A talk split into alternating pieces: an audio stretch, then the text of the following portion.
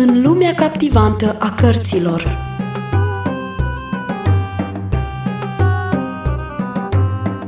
Bun găsit, dragi călători, în lumea captivantă a cărților! Sunteți gata să începem o nouă aventură? Am pregătit pentru voi una din povestirile mele preferate de pe vremea când eram copil. Hamid și Kinza, o carte scrisă de Patricia St. John. Este o povestire inspirată chiar din viața ei, din timpul petrecut de ea în Maroc, misionară fiind. Dar să nu mai zăbovim și să facem cunoștință cu personajele acestei povestiri.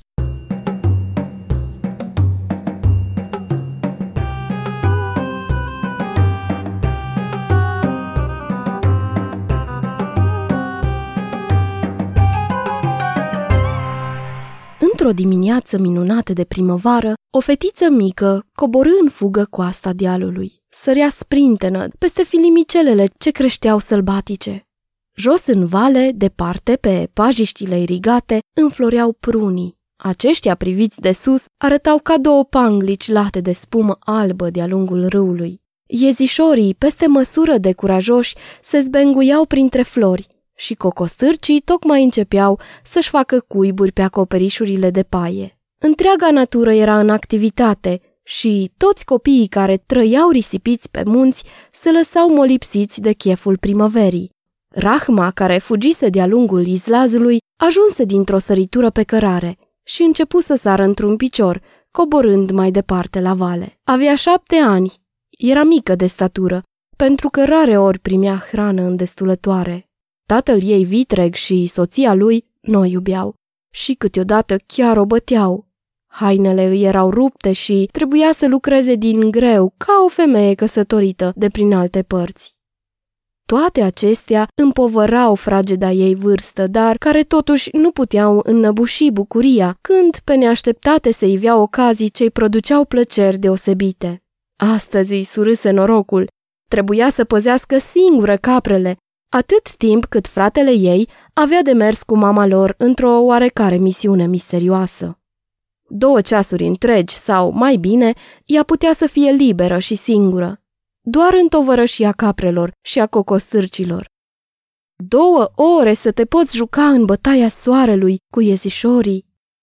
Nimeni nu o să mai certe sau să o trimită cu sila la învârtit piatra de moară sau să care pe umăr găleți grele cu apă.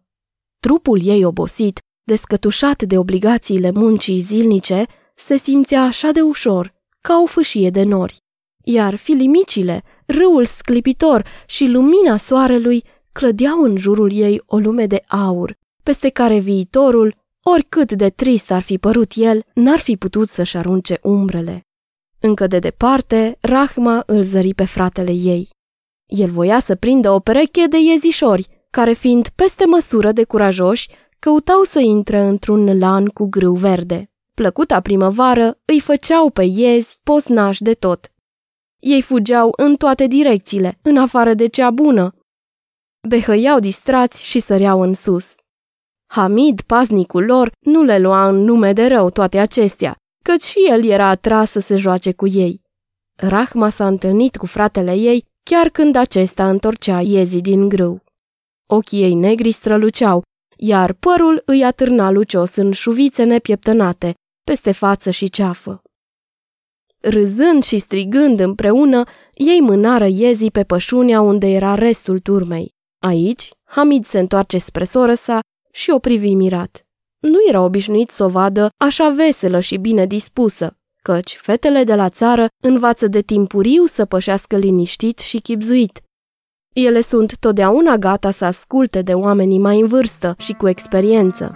De ce ai venit?" o întrebă Hamid. Ca să păzesc caprele. Mama are nevoie de tine." Pentru ce?"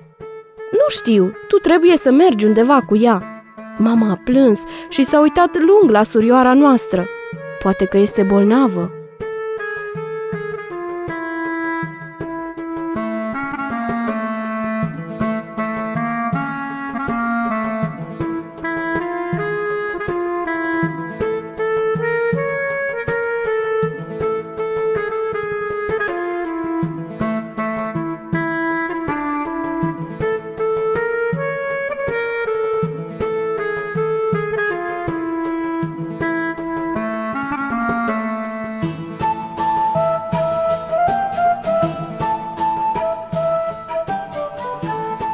Strălucirea din ochii ei se stinse când își aminti lacrimile mamei sale prea iubite.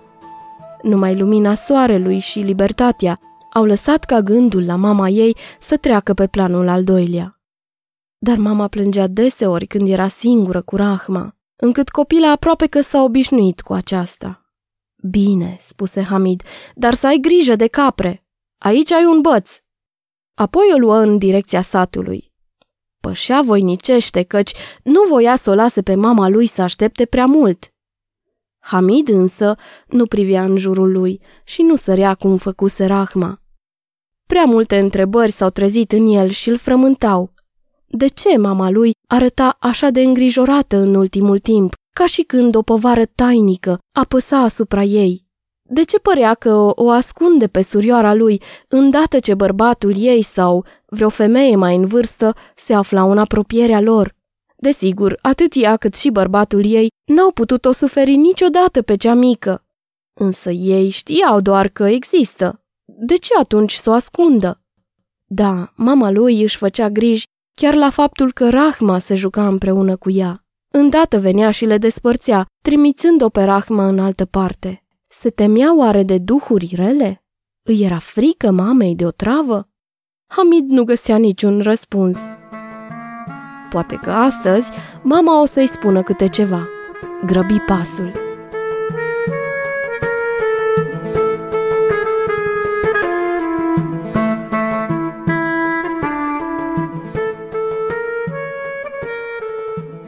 Dragi ascultători, ne oprim aici pentru moment – în acest episod am făcut cunoștință cu cei trei copii rămași în viață a acestei familii greu încercate. Ei nu știau că acestea aveau să fie cele mai liniștite zile ale lor, dar ce lucru important avea mama să le spună celor doi frați mai mari. Vă invit și data viitoare să veniți cu mine în lumea captivantă a cărților și veți afla